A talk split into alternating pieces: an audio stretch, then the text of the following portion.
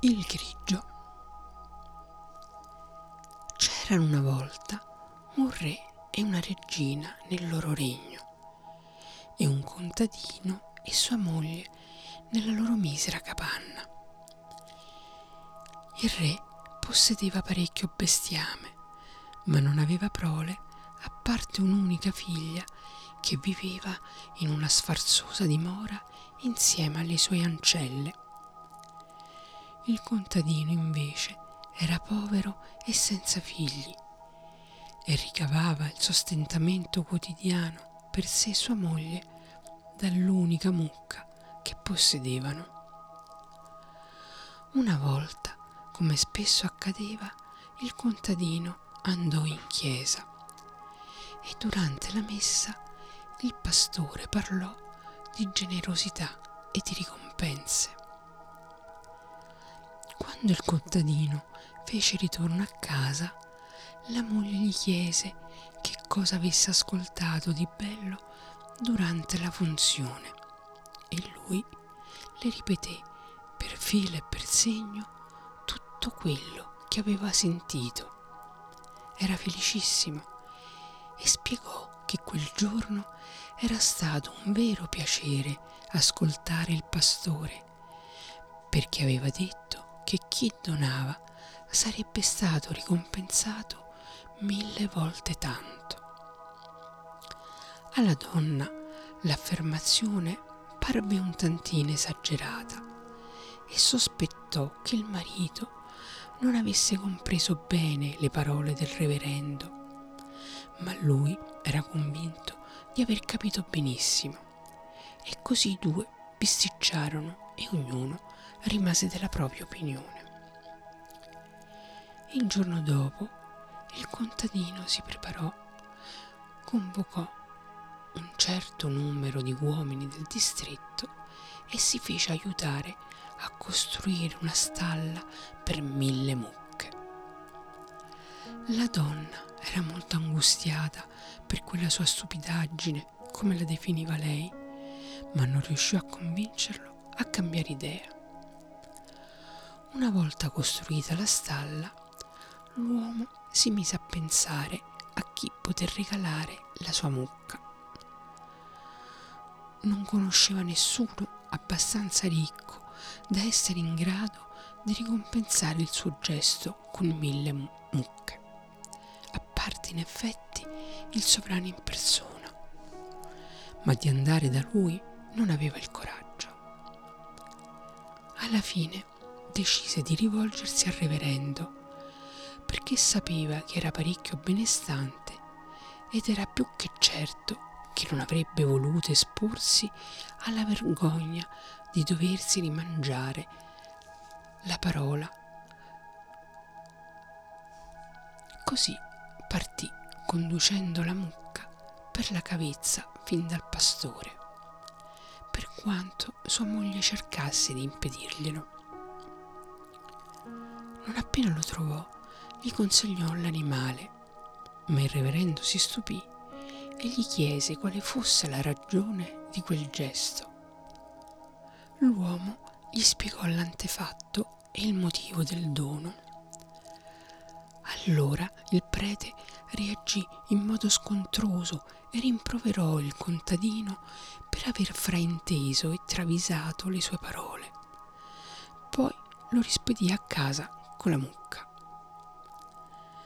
Così l'uomo si mise in cammino, trascinandosi dietro la sua bestia, e pensò che la sua commissione avesse avuto un esito davvero infelice. Durante il tragitto, tuttavia, il cielo si scurì all'improvviso e si scatenò una tempesta di ghiaccio, tanto che il contadino perse l'orientamento e non poté fare a meno di pensare che avrebbe sicuramente perso anche la mucca e magari sarebbe pure morto in mezzo a quel maltempo. Ma mentre stava riflettendo sulle sue difficoltà, gli si fece incontro un tale a piedi con un grande sacco sulla schiena. L'uomo chiese subito al contadino per quale motivo portasse in giro la mucca con un tempo del genere. E quando lui gli spiegò come mai si trovasse in quella situazione, l'altro disse che poteva giurarci che l'avrebbe persa la sua mucca e non era escluso che ci rimettesse le penne lui stesso. Sarebbe molto meglio per te, caro mio, proseguì, se tu lasciassi la mucca a me, in cambio del sacco che porto sulla schiena, perché riusciresti a fare molta più strada. Dentro il sacco ci sono carne e ossa. Che ne ragionassero poco o tanto, alla fine conclusero l'affare. L'uomo prese la mucca e se ne andò con quella e il contadino arrancò verso casa con il sacco che trovava alquanto pesante. Finalmente arrivò dalla moglie e le spiegò che cosa ne era stato della loro mucca, raccontando del sacco con dovizia di particolari. La donna si alterò parecchio, ma il marito le chiese di mettere subito sul fuoco una pentola con dell'acqua. Così le prese la pentola più grande che avevano nella capanna e la riempì d'acqua. Quando l'acqua cominciò a bollire, l'uomo sciolse il laccio che chiudeva la sacca e si accorse che dentro c'era addirittura qualcosa che si muoveva.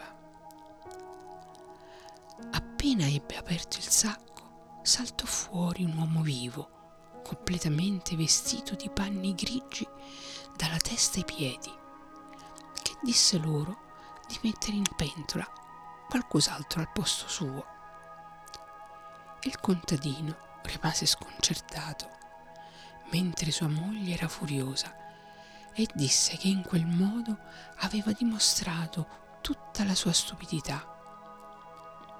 Ci hai privati dell'unica ancora di salvezza che avevamo, inveì la donna. Adesso non abbiamo più nessuna risorsa e in più ci ritroviamo sul groppone un altro cristiano da sfamare.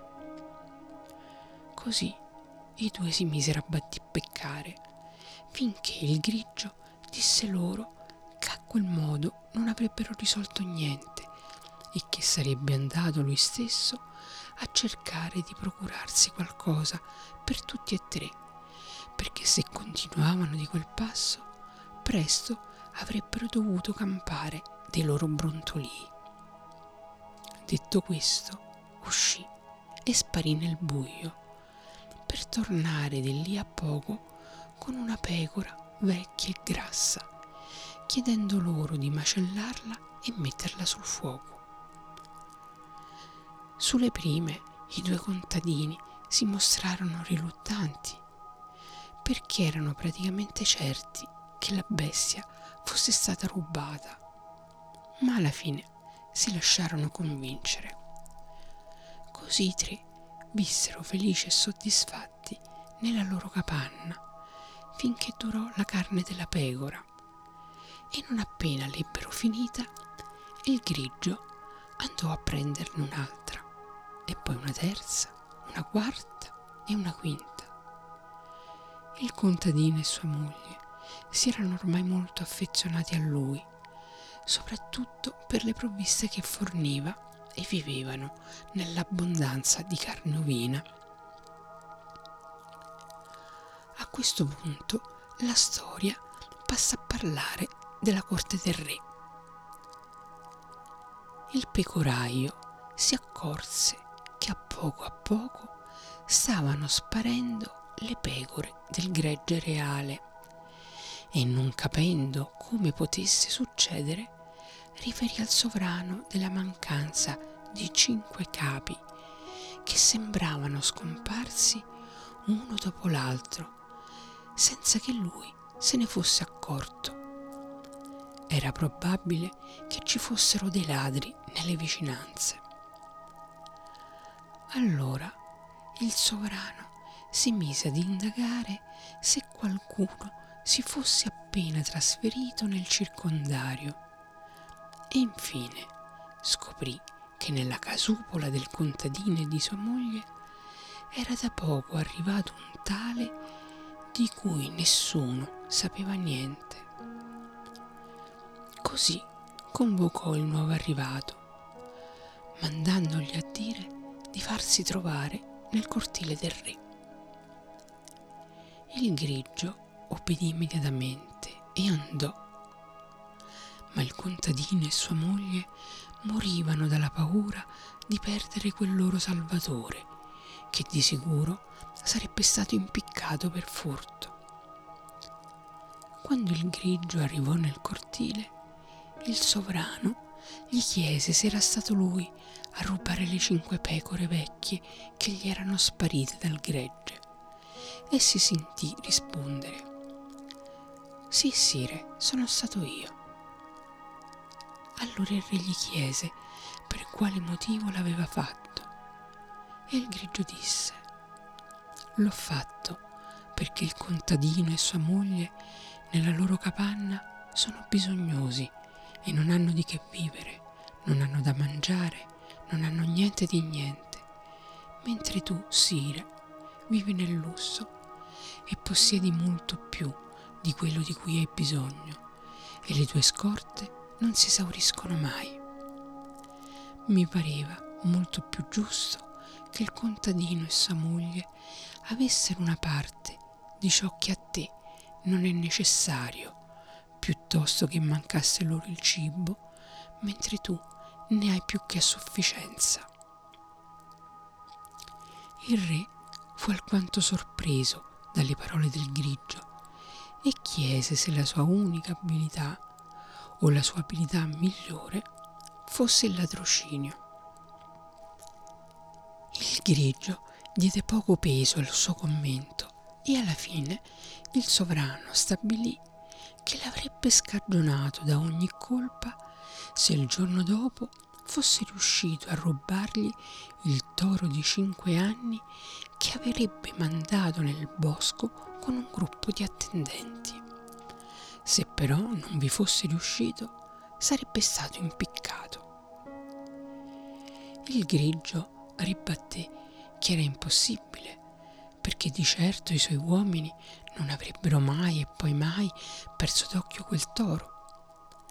Ma il re disse che quello era solo affare suo e doveva pensarci da sé a come risolvere la faccenda. Così il grigio fece ritorno alla capanna e il contadino e sua moglie lo accolsero festosi. Dopodiché chiese al contadino di procurargli una fune perché ne avrebbe avuto bisogno l'indomani di primo mattino. Il contadino gliela procurò e poi andarono tutti a coricarsi per la notte. Il giorno dopo, alle prime ore del mattino, il grigio si alzò, prese con sé la corda e uscì. Raggiunse il bosco dove sapeva che dovevano passare i garzoni del sovrano con il toro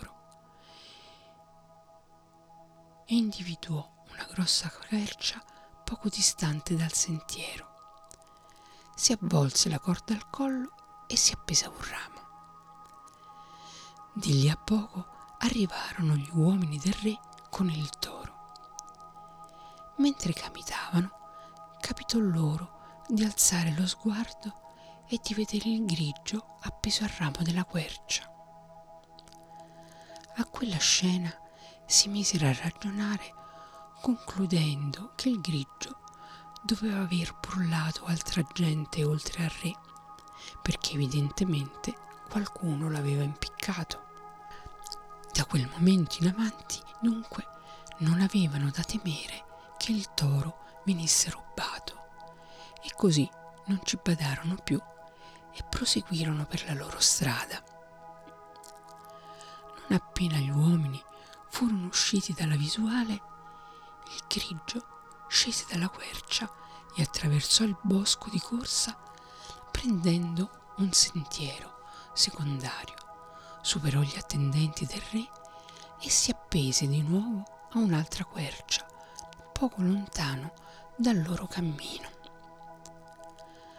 Quando quelli passarono, non poterono fare a meno di notare il grigio che pendeva dall'albero. Ne rimasero stupefatti e non riuscivano a capire che tiro gli stessero giocando. Che ce ne siano due, due mascalzoni di grigi, dissero.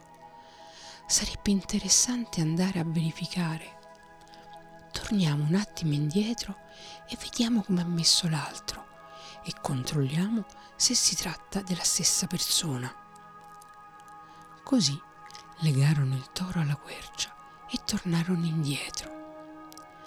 Ma appena si furono allontanati, il grigio scese dall'albero, slegò il toro e lo condusse di corsa alla capanna.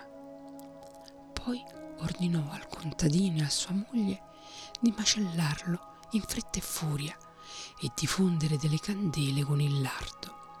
Quel giorno nella capanna si fece proprio una gran baldoria. Ora torniamo a raccontare degli uomini del re. Quando raggiunsero la quercia dove avevano visto appeso il primo grigio, non vi trovarono più anima viva. Così corsero subito alla seconda quercia ma rimasero di nuovo con un palmo di naso, perché non c'era nessun grigio e anche il toro era sparito. A quel punto gli uomini del re si resero conto di essere stati gabbati ben bene. Fecero ritorno a corte e raccontarono al sovrano che cosa era accaduto. Il re fece convocare immediatamente il grigio al suo cospetto e il contadino e sua moglie ne furono terrorizzati perché stavolta erano sicuri che sarebbe stato impiccato senza pietà.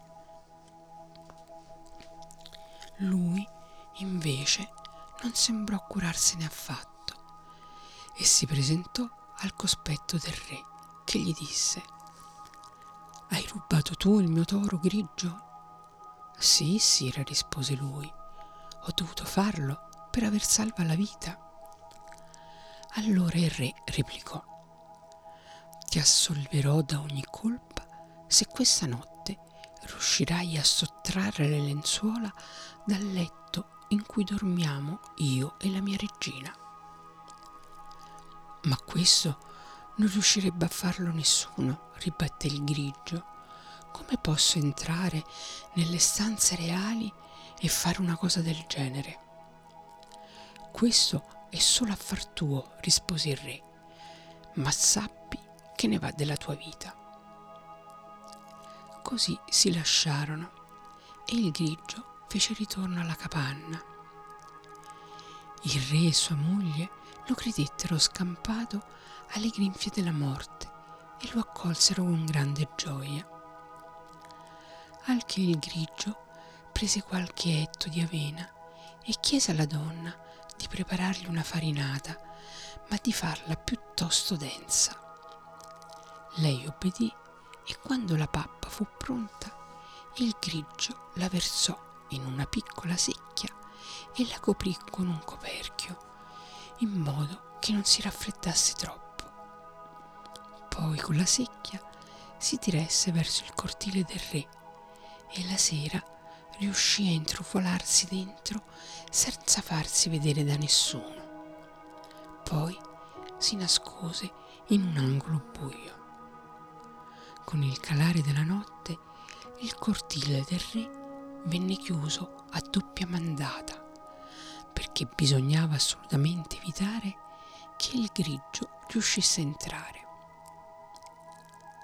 Quando il grigio fu certo che a palazzo si fossero coricati tutti e che il re e la regina dormissero profondamente, si avvicinò al loro letto con grande circospezione e sollevò il lenzuolo in mezzo. Poi fece colare lentamente la zuppa tra il re e la regina e si allontanò dal talamo nascondendosi in un angolo della stanza. Di lì a poco la regina si svegliò sentendosi la farinata calda addosso. Spigottita destò il re suo marito ed esclamò Ma che cos'è questa roba? L'hai fatta nel letto, amore mio? Il sovrano non voleva ammettere una cosa del genere e ribatté dando la colpa alla regina. Così i due cominciarono a litigare, finché non decisero che era meglio togliere le lenzuola dal letto. Le avvolsero con tutto quel che c'era dentro e le ammucchiarono per terra. Poi si riaddormentarono. Allora il grigio prese le lenzuola, ne fece un fagotto ben stretto, lo infilò sotto il braccio e lo portò nella capanna del contadino e sua moglie. Consigliò loro le lenzuola e disse di lavare via la farinata e di utilizzarle per il loro giaciglio. Il mattino dopo, quando il re e la regina si svegliarono, si accorsero che le lenzuola erano sparite e il sovrano capì subito che doveva essere successo che gliel'aveva rubata il grigio. Così lo convocò al suo cospetto e stavolta il contadino e sua moglie non avevano nessun dubbio che sarebbe stato impiccato, perciò lo salutarono tutti accorati. Il grigio andò senza indugi dal re che gli chiese Hai rubato le lenzuola dal mio letto questa notte, sottraendole a me e alla mia regina? Sì, sire, rispose il grigio, sono stato io, perché ne andava della mia vita. E allora il re, ti condonerò tutte le colpe nei miei confronti se questa notte rapirai entrambi me e la mia regina dal nostro letto. Ma se non ci riesci, sarei impiccato senza pietà. Nessuno riuscirebbe mai in un'impresa del genere, ribatté il grigio. Questo è affar tuo, devi vedertela da solo. A quel punto si separarono e lui fece ritorno alla capanna dei due contadini che accolsero con grande affetto il loro grigio, pensando di averlo strappato alle grinfie dell'inferno. Quella sera, calato il buio, il grigio andò a prendere un cappello a tuba particolarmente alto e con la tesa molto larga di proprietà del contadino e vi praticò dei fori lungo tutta la base per disporre intorno alla testa le candele fatte con il grasso del toro.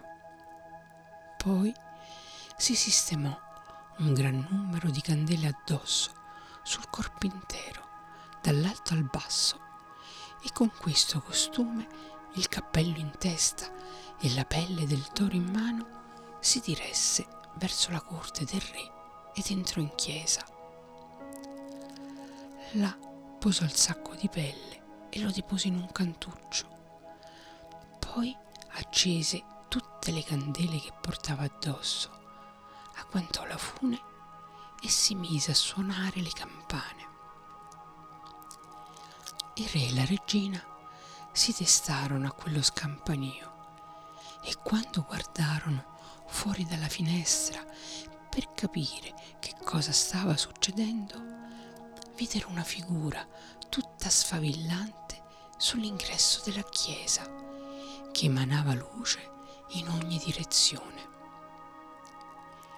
I sovrani rimasero sconcertati a quella visione e si dissero certi che fosse calato un angelo dal cielo a portare chissà quale grande annuncio all'umanità. Così convennero che fosse il caso di accogliere un tale ospite nel migliore dei modi, chiedendogli pietà e mostrandogli tutta la devozione dovuta. Si vestirono in fretta e furia, indossando le loro vesti regali e uscirono per raggiungere l'angelo. Si rivolsero a lui in ginocchio per chiedergli la sua pietà e la remissione dei peccati. Ma la figura rispose che non avrebbe ascoltato le loro preghiere in nessun altro luogo se non davanti all'altare. Così i sovrani lo seguirono fino in chiesa e quando furono di fronte all'altare, il messo angelico disse di essere disposto a perdonare tutti i loro peccati, ma solo a una certa condizione. I due, timorosi, chiesero quale fosse e l'angelo disse che avrebbero dovuto infilarsi entrambi nel sacco di pelle che stava lì accanto, per terra, nella cantoria. Ai reali sembrarono termini ragionevoli. Così si infilarono subito nella pelle. Ma non appena furono dentro, l'angelo prese l'estremità del sacco e le legò insieme, intrappolandolo. Il re gli chiese quale fosse il motivo di quel gesto, al che l'angelo rispose mentre si toglieva di dosso tutte le candele.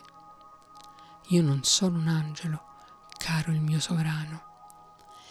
E si mise a trascinare brutalmente il sacco per tutto il pavimento della chiesa. Sono la tua vecchia conoscenza, il grigio della capanna. Ecco, adesso ho rapito te e la tua regina, come mi avevi ordinato di fare ieri sera, e voglio rimettere tutti i tuoi peccati, uccidendo entrambi, a meno che non mi assicuri all'istante che esaudirai una mia richiesta, l'unica che ho intenzione di sottoporti, e giuri di farlo prima che io ti faccia uscire dal sacco.